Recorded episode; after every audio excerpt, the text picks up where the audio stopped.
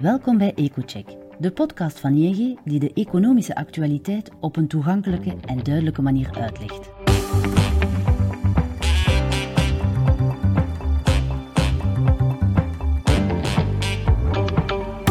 Om de twee weken buigen onze economen zich over de meest besproken gebeurtenis en analyseren zij de economische en financiële gevolgen voor u of uw onderneming. Vandaag is uw gastheer Wouter Thierry, econoom bij ING.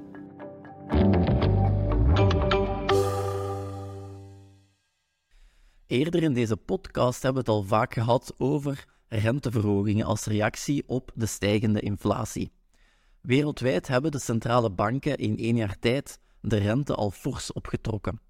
En dat heeft natuurlijk een grote economische impact, vooral voor rentegevoelige sectoren, zoals bijvoorbeeld de bouw- en vastgoedsector. Met vorige week Batibouw leek het ons een goed moment om te kijken naar de vooruitzichten voor de Belgische bouwsector in de komende maanden. Hoe groot zal het effect zijn van de hogere rente en de duurdere prijzen van bouwmaterialen? En wat zullen de gevolgen zijn van de energietransitie voor de sector? In deze aflevering gaan we er dieper op in.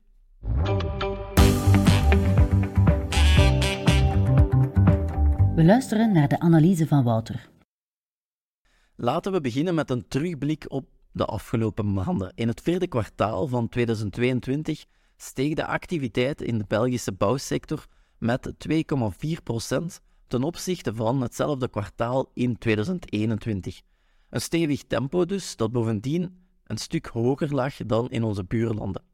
Deze goede cijfers zijn te danken aan ja, de goed gevulde orderboekjes bij de start van het jaar, een zachte winter en also verschillende steunmaatregelen van de overheid, zoals bijvoorbeeld de verlaging van het btw-tarief op sloop en heropbouw en verschillende gewestelijke maatregelen om energierenovaties te stimuleren.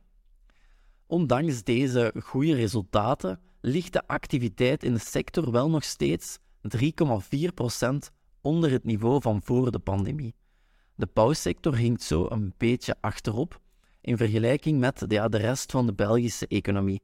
In het vierde kwartaal van 2022 lag de activiteit van de hele Belgische economie al 2,9% boven zijn pre-pandemische niveau. Het zal waarschijnlijk ook nog even duren, waarschijnlijk tot 2025, voordat de bouwsector weer op zijn pre-corona-niveau zit. De vooruitzichten voor 2023 zijn ook wat minder rooskleurig. Het ondernemersvertrouwen is sinds de zomer sterk gedaald en ook de orderboekjes zijn wat minder goed gevuld. Een eerste belangrijke oorzaak zijn de hogere rentevoeten. En die heeft het voor gezinnen veel duurder gemaakt om te lenen voor hun bouw- of renovatieprojecten. In februari is het aantal hypotheekleningen verder gedaald tot een nieuw historisch dieptepunt. In februari werden slechts 16.165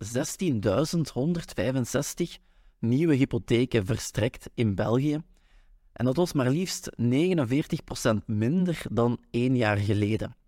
Het is ook het laagste niveau sinds het begin van de metingen in 2007. De daling doet zich zowel voor bij de aankoop van een woning als bij de bouw. Dit zal dus ook ja, de Belgische bouwsector treffen. En daarnaast heeft ook ja, natuurlijk de moeilijke economische context uh, het voor, heeft die moeilijkere economische context ervoor gezorgd dat bedrijven en gezinnen ook heel wat terughoudender zijn geworden met nieuwe investeringen in vastgoed. Daarnaast is er ook ja, de sterke stijging van de prijzen van bouwmaterialen. In vergelijking met januari 2020 zijn de producentenprijzen voor hout en kurk met 38% gestegen, voor metaalertsen bijvoorbeeld met 57%, voor bakstenen en dakpannen zelfs met 48%, en bijvoorbeeld voor beton, cement en kalk met 30%. Hoewel de prijzen van heel wat bouwmaterialen, zoals bijvoorbeeld hout en metaalertsen, sinds de zomer wat gedaald zijn, blijven ze nog steeds op een heel hoog niveau hangen. Bovendien zien we dat ja, de prijzen van heel wat andere bouwmaterialen, zoals bijvoorbeeld koper en ook staal, na een periode van afkoeling opnieuw aan het stijgen zijn. Nu de Chinese economie zich langzaam herstelt van de pandemie en de vastgoedmarkt in China ook de eerste tekenen van een verbetering vertoont, zou de wereldwijde vraag naar grondstoffen en bouwmaterialen kunnen toenemen, wat kan leiden tot ja, nieuwe prijsstijgingen voor bouwmaterialen. Ook de prijzen van energie-intensieve bouwmaterialen, zoals bijvoorbeeld uh, cement, beton, bakstenen, die vertonen nog geen enkel teken van afkoeling op dit moment, ondanks de sterke daling van de energieprijzen. In de nabije toekomst hoeven we ook geen prijsdalingen te verwachten, aangezien veel leveranciers nog steeds van plan zijn om hun verkoopprijzen verder te verhogen de komende maanden. En dit komt deels omdat beton, cement en, en baksteen zeer zware en omvangrijke materialen zijn, waardoor het transport ervan vrij duur is. Daarom worden ze vaker lokaal geproduceerd, waardoor er minder concurrentie is voor deze materialen. Dit geeft ja, meer prijszettingsmacht aan leveranciers, waardoor zij hun prijzen ook minder snel zullen verlagen als reactie op een daling van de energieprijzen. We verwachten dat de prijzen van beton, cement en baksteen pas zullen dalen als de voorraden van de leveranciers fors beginnen toenemen. En hoewel de voorraden al wat gestegen zijn, liggen ze nog steeds een heel stuk onder hun historisch gemiddelde, waardoor we op korte termijn waarschijnlijk geen prijsdaling voor deze bouwmaterialen hoeven te verwachten. Al deze factoren die remmen natuurlijk de vraag naar nieuwbouw en zo is het aantal toegekende bouwvergunningen sterk gedaald in vergelijking met vorig jaar. In de residentiële bouwsector lag het aantal bouwvergunningen 8% lager in de eerste 10 maanden van vorig jaar dan het jaar voordien. Voor commercieel vastgoed was de daling zelfs nog groter en daalde het aantal vergunde vierkante meters met 21 procent. Een andere belangrijke factor, naast de hogere rente en ook de duurdere prijzen van bouwmaterialen, een andere factor die de sector afremt, is het trage vergunningsbeleid in België. België scoort bijzonder slecht op het vlak van doorlooptijd van vergunningen. Volgens cijfers van de Wereldbank staan we op de 172ste plaats van 208 landen wat betreft de doorlooptijd van vergunningsprocedures. Lange doorlooptijden en ook omslachtige beroepsprocedures die leiden tot vertragingen, wat ja, des te problematischer is in de huidige context van stijgende prijzen voor bouwmaterialen en stijgende loonkosten. De lange doorlooptijd ontmoedigt ontwikkelaars om te investeren in nieuwe projecten, want ze zorgen voor onzekerheid en ze doen de kosten extra hoog oplopen. En dit zou op lange termijn kunnen leiden tot een verminderd aanbod van nieuwbouw, met als gevolg een groeiend tekort aan woningen en extra opwaartse druk op de koop- en huurprijzen. Toch zien we dat een ander deel van de bouwsector, meer specifiek het deel dat zich bezighoudt met energierenovaties, het momenteel een heel stuk beter doet, omdat veel gezinnen het afgelopen jaar maatregelen hebben genomen om hun woning duurzamer te maken vanwege de hoge energieprijzen enerzijds, maar anderzijds ook vanwege de steeds strengere regelgeving. Toch zal het renovatietempo de komende jaren drastisch de hoogte in moeten gaan om de doelstelling van de Europese Unie te kunnen realiseren.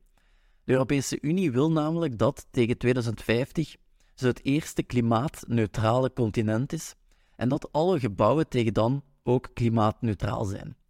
Aangezien gebouwen momenteel verantwoordelijk zijn voor 36% van de broeikasgasemissies in de Europese Unie, speelt de bouw- en de vastgoedsector een cruciale rol bij het bereiken van deze doelstelling. De uitdaging in België is bovendien extra groot omdat we met een achterstand starten in vergelijking met de buurlanden. En dit omwille van drie redenen. Ten eerste zijn Belgische woningen groter dan in de buurlanden, waardoor er ook meer warmteverlies is. Ten tweede heeft België een heel oud gebouwenpark. Meer dan 60% van de woongebouwen in België zijn gebouwd voor 1981 en zijn dus al meer dan 40 jaar oud.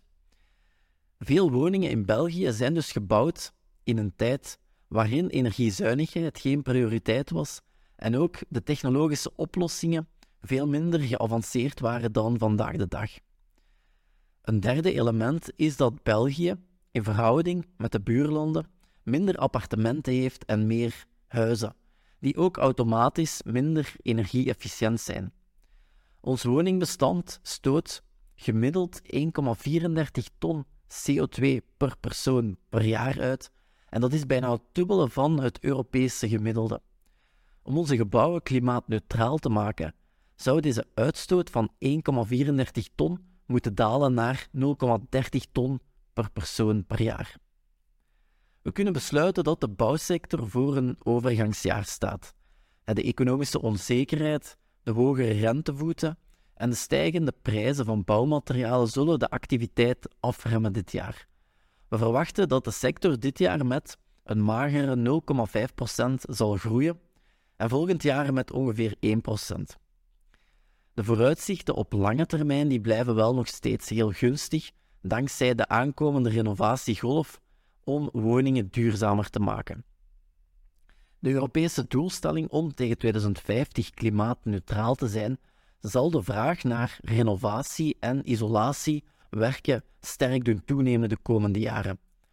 En hoewel nieuwbouw zeer belangrijk zal blijven, vooral om het groeiende tekort aan betaalbare woningen in sommige regio's aan te pakken, zal het zwaartepunt wel steeds meer gaan verschuiven van nieuwbouw naar renovatie. Deze verschuiving zal verder worden gestimuleerd door de stijgende bouwkosten, door de stijgende grondprijzen, die projectontwikkelaars ertoe zal aanzetten meer te gaan investeren in renovatieprojecten in plaats van in nieuwbouwprojecten. De vertraging van de groei in de bouwsector die zal in lijn liggen met een algemene vertraging voor de Belgische economie die we dit jaar verwachten.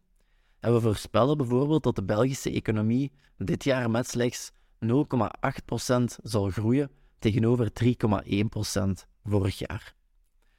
Voilà, bedankt voor het luisteren en tot binnenkort voor een nieuwe aflevering van deze podcast. Zo, dit is het voor vandaag. Bedankt om te luisteren naar deze aflevering.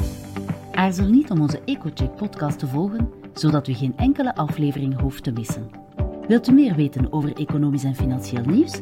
Ga dan naar ing.be-mijn-nieuws en ontdek alle analyses van onze econoom.